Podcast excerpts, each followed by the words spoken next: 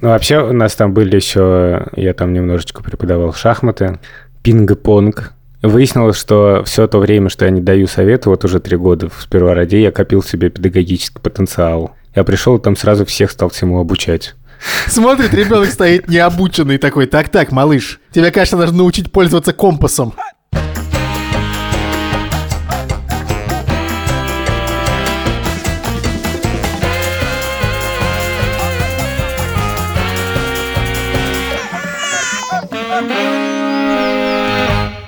Привет, меня зовут Александр Борзенко, и это подкаст «Сперва роди», подкаст, в котором мы рассказываем о родительстве, но при этом не даем никаких советов, а только делимся своими тревогами и переживаниями, и всякими историями. Детей, которых я постоянно обсуждаю в этом подкасте, зовут Петя, ему 14, Тише 12, а Мане 10 лет. Меня зовут Юра Сапрыкин, у меня есть сын Лева, ему 4 года, пожалуйста, подписывайтесь на наш телеграм-канал. Очень классный телеграм-канал, называется «Сперва ради». А, плюс это идеальный том, телеграм. Просто... Что... Плюс в том, что нет уведомлений вообще от него. Никаких. Лучший канал, подписывайтесь. Лайк. Привет, меня зовут Владимир Цибульский, у моей дочери Соня 3 года и 8 месяцев. Вообще, в последнее время даже не просим даже оценочку поставить, но люди все равно пишут, очень приятно. Постоянно появляются у нас какие-то отзывы в Apple подкастах. Очень мило их читать. Спасибо вам большое, что пишете. Партнер этого эпизода – МТС Банк. Это надежный и стабильный банк, который опирается на ресурсы и большие данные компании МТС. Репутация и опыт МТС для решения ваших финансовых задач. Подробнее о предложении МТС Банка мы расскажем в середине эпизода. А, хотел рассказать, что я сегодня утром заподозрил. Короче, просыпаюсь я. И Лёва такой, пап, привет, хочешь завтрак? Я такой думаю, блин, что-то странно, что-то он слишком добр. Ну, и начинает что-то, знаешь, там, ой, давай я тебя обниму, а, хочешь я тебе воды принесу? И, короче, такое что-то не понимаю, как-то странное какое-то поведение. Э, и потом на этой же волне просто после завтрака такой, а можно мне поиграть в мобильный телефон? Ну, не мобильный телефон говорит, это говорит просто в игру конкретную. Не знаю, что это так странно. Слишком рано, как будто для его возраста, что он такой подкатил ко мне. Я, честно, честно говоря, по этим реверансам подумал, что он там уже просто вылил три ведра воды на пол, раскидал э, в нем, не знаю, крупу, и там вообще полный разгром. Ощипал всех павлинов во дворе. Знаешь, что Соня сделала, короче, недавно? Как раз вот, э, что можно было бы ждать по вот такому поведению. Хотя у Сони, кстати, по-моему, так совесть особо не просыпается. Значит, она просто взяла банку с кофе с молотым, и я этого вообще не заметил. Это все заняло, типа, 5 минут. В какой-то момент я просто вижу, что что-то странное. На маленьком столике что-то черное. Я, я подумал, что это она красками изрисовала. Но думаю, ладно. Нет, смотрю, это кофе. Потом смотрю, на ее коврике, таком из букв, который состоит, детский, тоже кофе. На ее стеллаже тоже кофе. И просто этот кофе повсюду. Я не знал, что в, этом, в этой банке столько кофе. Честно говоря, не горжусь этим, но запретил я смотреть мультик в этот день. Вот они, запреты. Шмагун вечером приходит. А это что у нас? Естественные последствия? Ну да, все логично. Есть рассыпанный кофе, а мультик... Не, мультиков не будет. Ну, естественно. Логика безупречная. Я и говорю, что не горжусь. Я напомню, что такое естественное последствие. У нас был такой выпуск, у нас даже был два выпуска про всякие наказания, и Вован продвигал концепцию, впрочем, давно известную до Вована, как ни странно, естественных последствий, что наказание должно быть естественным последствием преступления. Если ребенок наляпал торт на стену, то торт он есть не будет, потому что торт на стене, ну и так далее. Но с кофе и мультиком, честно говоря, вопросики есть. Кстати, у меня тоже был случай сейчас наказание, но не за нарушение. Ситуация следующая была. Началась жара здесь, жаркая погода. Пошла жара!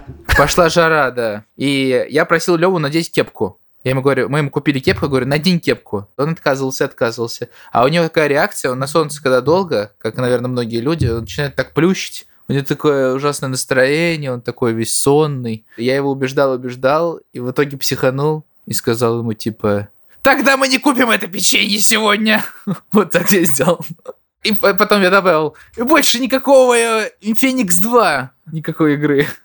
Вот. Ты реально так сказал? Ну, я сказал так, но я, типа, ему просто объяснил, типа, нет, ну, я, у меня реально не было уже сил. То, что он три дня не носил, ему прям жарко, плохо. Я боюсь, ну, я ему объясняю это, типа, чувак, что может быть последствия, будет тошнить, тебе будет плохо, будет солнечный удар, такая есть опасная штука. Знаешь, что мне интересно? Ты в итоге сдержал обещание или нет? Это было очень смешно, потому что мы там такие едем с Верой и с Левой на велосипеде, вот, ну и, короче, Лева такой хнычет. Ну, короче, в результате я там покупаю ему банан. Он просто как альтернативу, типа, ну вот банан можно купить, да. Короче, постепенно перехожу, начинаю все разрешать. Но в конце концов, кажется, это сработало. Что? Ну, в смысле, то, что я ему сказал, что он не будет играть в игру. И? Ну, он в результате, типа, я нацепил на него кепку, он мне походил, повредничал. А, тут была такая сцена, что он сказал, типа, давай ты надеваешь на меня кепку, я играю в игру. вот он так сказал. И он надел кепку и сидел, играл в телефон. Потом перестал играть в телефон, снял кепку. И в результате он сейчас... Э... Естественные последствия. да, и он э, в результате сейчас каждый день ходит в кепке, но ощущения опять дурацкие. Я не могу все это с одеждой, мне хочется все что угодно применять, любые способы. Я готов на все просто, чтобы он, не знаю, там, поменял майку, надел кепку, я просто... Любые наказания. Еще про наказание и про то, как, как сдерживаются обещания наказаний. Соня на выходных или в пятницу утащила кусок торта. Съела его утром, пока мы лежали в кровати, и была абсолютно счастлива. Олеся ей сказала, все, э, поскольку она говорила ей, чтобы она не ела этот торт, она сказала, все, ты неделю не ешь сладости. И что происходит дальше? Дальше, вчера за ужином, Соня мне говорит, а мы ели торт. Я говорю, ну да, ты вчера съела торт, типа, который вот ты утащил из холодильника. Она такая, нет, мы сегодня ели торт с мамой. Я такой, в смысле вы сегодня ели торт?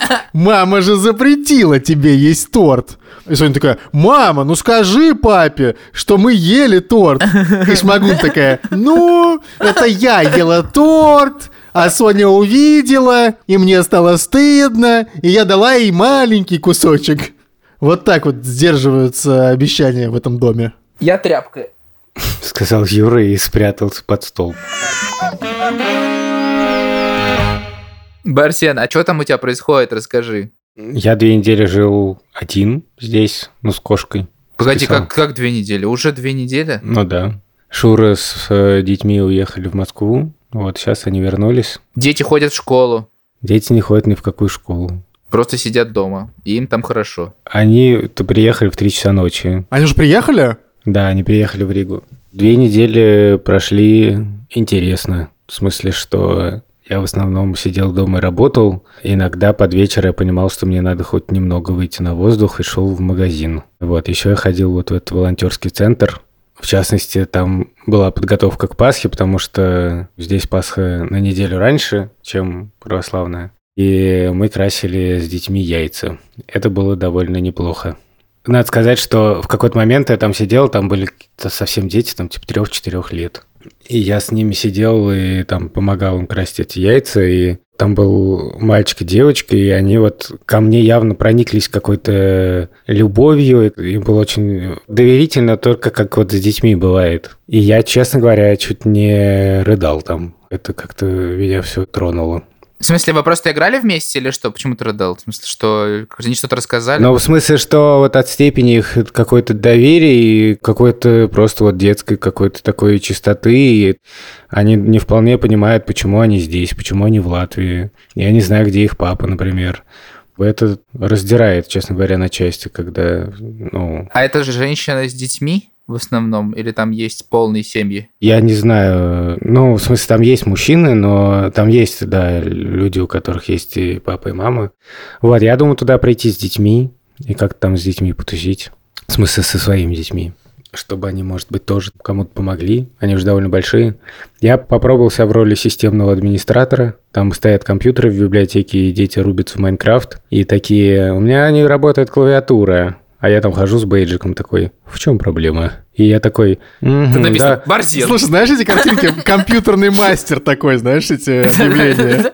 Телефон так срываешь просто. И я такой, так, так, так, давай разберемся, сейчас все будет нормально. И я понимаю, что я действую по принципу fake it until you make it, да, то есть в смысле, что из меня системный администратор примерно, я не знаю, как из кого что, то есть это... Ты такой, что это за современное изобретение? Где печатная машинка? А, а откуда здесь вылезает это все? На моем арифмометре такого не было. Это, видимо, у вас какая-то старая модель. А там беспроводная клавиатура. Я такой, так, так, так, ну тут беспроводная клавиатура. И на меня такой парень смотрит, я, я знаю. Я типа, чтобы потянуть время, я начал как бы просто объяснять, что я вижу в данный момент.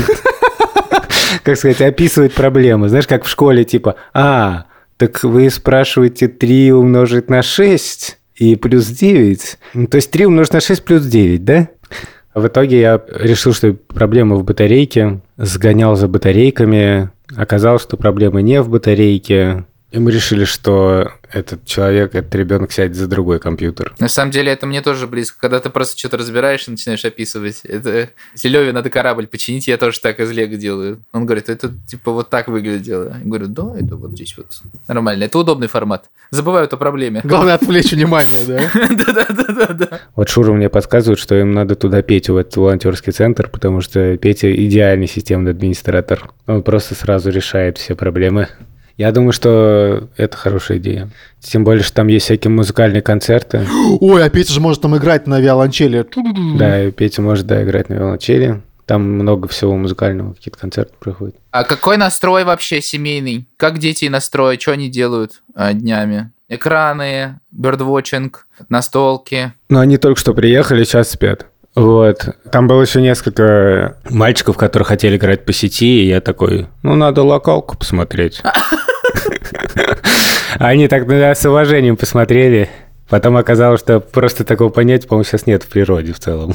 Не, подожди, такое понятие точно есть, но не знаю, нужно ли было оно им, как бы. Ну, вообще, у нас там были еще... Я там немножечко преподавал шахматы, пинг-понг. Выяснилось, что все то время, что я не даю советы, вот уже три года в Спервороде, я копил себе педагогический потенциал. Я пришел, там сразу всех стал всему обучать. Смотрит, ребенок стоит необученный такой. Так-так, малыш, тебе, конечно, нужно научить пользоваться компасом. Компасом. Короче, я две недели жил один, Шура с детьми были в Москве, и, как мы уже рассказывали в прошлом выпуске, Петя ездил с друзьями в Питер один. У меня было по поводу этого много эмоций и воспоминаний. В общем, мы решили спросить у Пети, что там, как там город его святого стоит еще. Второй раз упоминается твоя поездка в Петербург. Это стало большим событием для твоего отца, и поэтому мы решили немножко с тобой поговорить. Расскажи, что это была за поездка? Это у моих друзей была школьная поездка, и мы что-то это обсуждали. Сначала это была шутка, типа, давайте я к вам приеду, но потом приехал. Пранк, который зашел слишком далеко. Ну вы же все вместе поехали, правильно я понял? Не, у них там была школьная поездка, и я просто к ним приехал. Ты один поехал в Питер? Да. Теперь э, это для меня заиграло новыми красками, потому что я думал, что ты типа ездил в компании какой-то. Оказывается, это твоя самая первая, получается, самостоятельная поездка такая далекая. Кажется, да. Ты переживал? Переживал только перед посадкой в поезд, что я что-нибудь забыл, типа документов или что-то такое. Очень-очень много раз проверял все. Я понимаю тебя, я тоже все время так делаю. А ты переживал, что твои родители переживают? Ты не думал о том, что мама, может быть, думает, где я там вообще? Или папа думает, где я там вообще? Не, даже не думал об этом. Не думал об этом. Красавчик. А вот Борзенко думал, я не знаю, слушал ты последний эпизод или нет, он там рассказывает, что он писал тебе сообщение и пытался как-нибудь узнать у тебя, что там вообще происходит. Ты заметил какую-то назойливость со стороны родителей?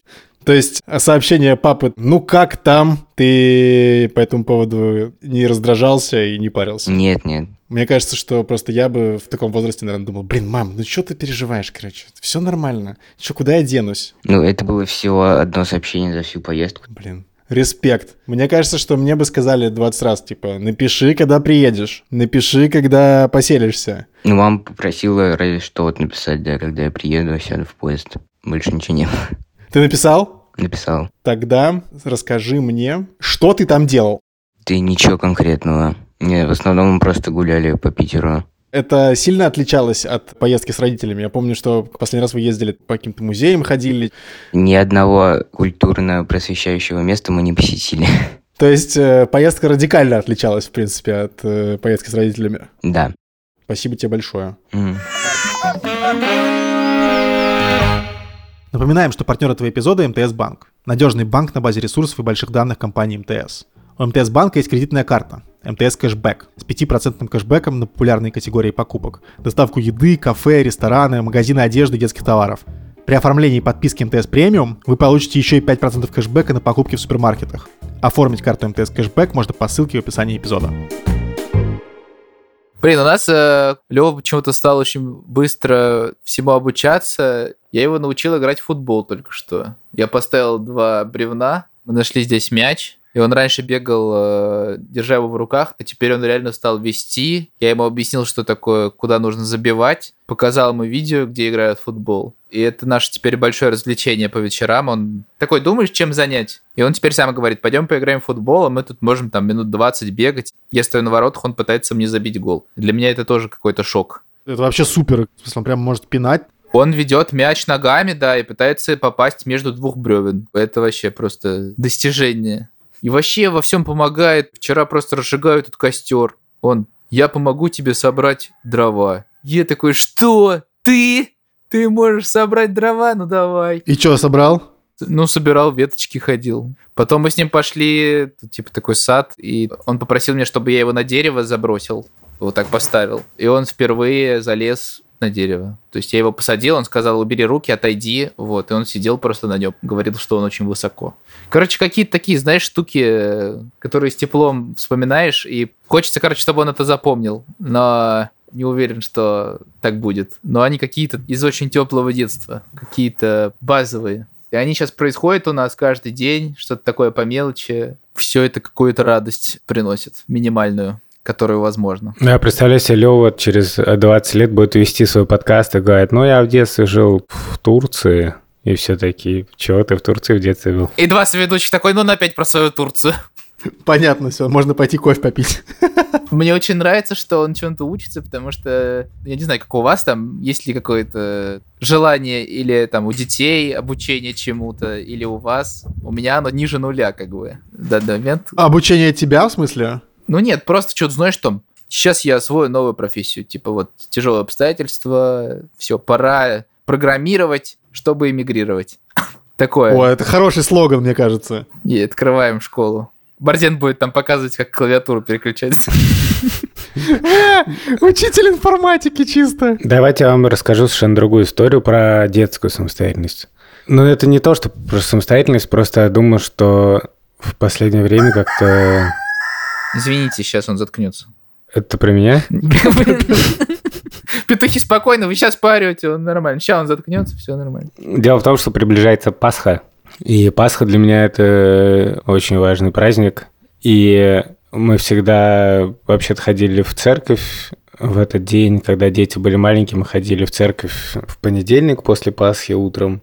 Когда дети стали постарше, мы стали ходить вместе с ними на ночную службу. И в моем детстве это тоже был очень важный день, и мы тоже всегда ходили в церковь. И сейчас я понимаю, что вот в прошлом году был ковид, а в этом году мы оказались здесь. До этого, когда мы жили в Латвии, мы всегда приезжали в Россию на Пасху, и это было очень радостно. А здесь мы, наверное, куда-то пойдем, но я понимаю, что, во-первых, я не знаю, как все это будет, и вообще, ну, такое неожиданное последствие, в общем, переезда. Во-вторых, я понимаю, что дети вот за эти два года, мне кажется, в целом оторвались от всей пасхальной темы, и непонятно, как с ними это сейчас обсуждать. Ну, типа с бухты-барахты. Просто рассказываю.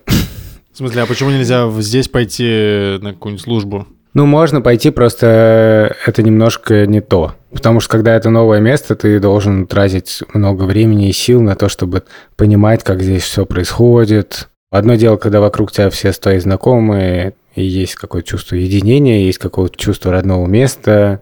Нет, конечно, все равно, наверное, пойдем, и все равно это будет хорошо. Опять же, то, что мы оказались здесь, оно ощущается внезапно. Ну, как бы ты живешь, живешь, вот там я работаю, дети что-то делают, Шур что-то делает, мы там завтракаем, обедаем, ужинаем. И не обсуждаем особенно, что вот мы здесь, а дом там. А в какие-то моменты это вдруг очень остро ощущается. Ну, например, когда какие-то семейные традиции разрушаются. И на самом деле мы получили некоторую прививку ковидом в этом плане, конечно. Потому что ковид тоже все разрушил. Прививку ковидом, и вы же там жили сколько-то, тут пять лет или сколько? Но это другое, говорю, мы всегда приезжали в Москву на все, на Рождество, на Пасху, мы всегда приезжали в Москву. А, на праздники. Угу, окей. Собственно говоря, не было ни одного, по-моему, Рождества и Пасхи за все время, чтобы мы не были в Москве. Наверное, надо будет какие-то делать временные традиции. Стой, стой, стой, знаешь, что меня беспокоит? Вы будете печь кулич? Да, и будем, наверное, печь кулич. Тогда нужно к вам прийти есть кулич. Ну раз да. вы будете печь кулич. Вот вам и пасхальные традиции. Одна из моих, вот я признаюсь на третьем году подкаста слушателям, что одна из моих любимых блюд — это кулич пасхальный. Хотя, мне кажется, я уже рассказывал, потому что в Италии есть такая тема, панеттоне называется. Это такой кулич, по сути, который печется на Рождество. Я в этом году ем три кулича. Я ел панеттоне несколько раз в Италии. Потом я съел уже на католическую Пасху кулич э, в Риге. И теперь планирую еще на православную Пасху у Борзенко съесть кулич. Блин, мне надо в улице Сезам нужен такой персонаж, монстр, который пожирает куличи просто круглый год. Православный такой безумный.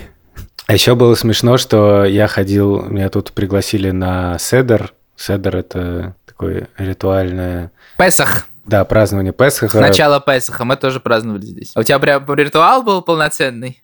Нет, мы не читали о году, но выпили 4 бокала вина, съели мацы. Там яйца, картошка. Но скорее это было такое, пример, как у Ивана Пасха, типа съел кулич.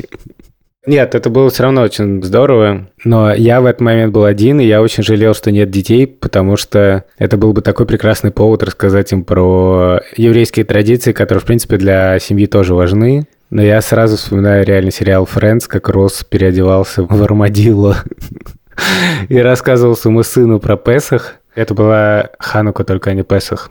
И это просто я, конечно. It's time for the story of Hanukkah. Years and years ago, there were these people called the Maccabees. Merry Christmas! Вот, в общем, хак Песах, Песах Самех, дорогие православные. Пусть посмотрят мультик э, «Принц Египта». Амен. Христос воскресе. Наверное, наш уже выпуск выйдет после Пасхи. Еще поздравляю нашу бабушку Геду. У нас с Андреем, нашим редактором, есть бабушка Геда. И ей исполнилось 24 апреля ровно в Пасху 90 лет. Блин, 90 лет, офигеть. В смысле, мы все поздравляем таким образом бабушку Геду. Да, хотим поздравить нашу бабушку Гедочку. Гедочка, мы тебя очень любим.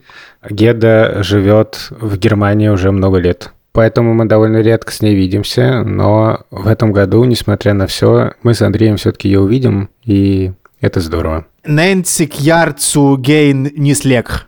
Нормально. Это 90 лет офигеть на идише. Я думал, это подписывайтесь на наш телеграм-канал. Ой, это тоже могу сказать. Абонирнцу Аунзер телеграм-канал. Что еще, что, что еще сказать? Ожидание. Разговор о родительстве. Реальность. Баван зачитывает на идише. Подписывайтесь на наш телеграм-канал.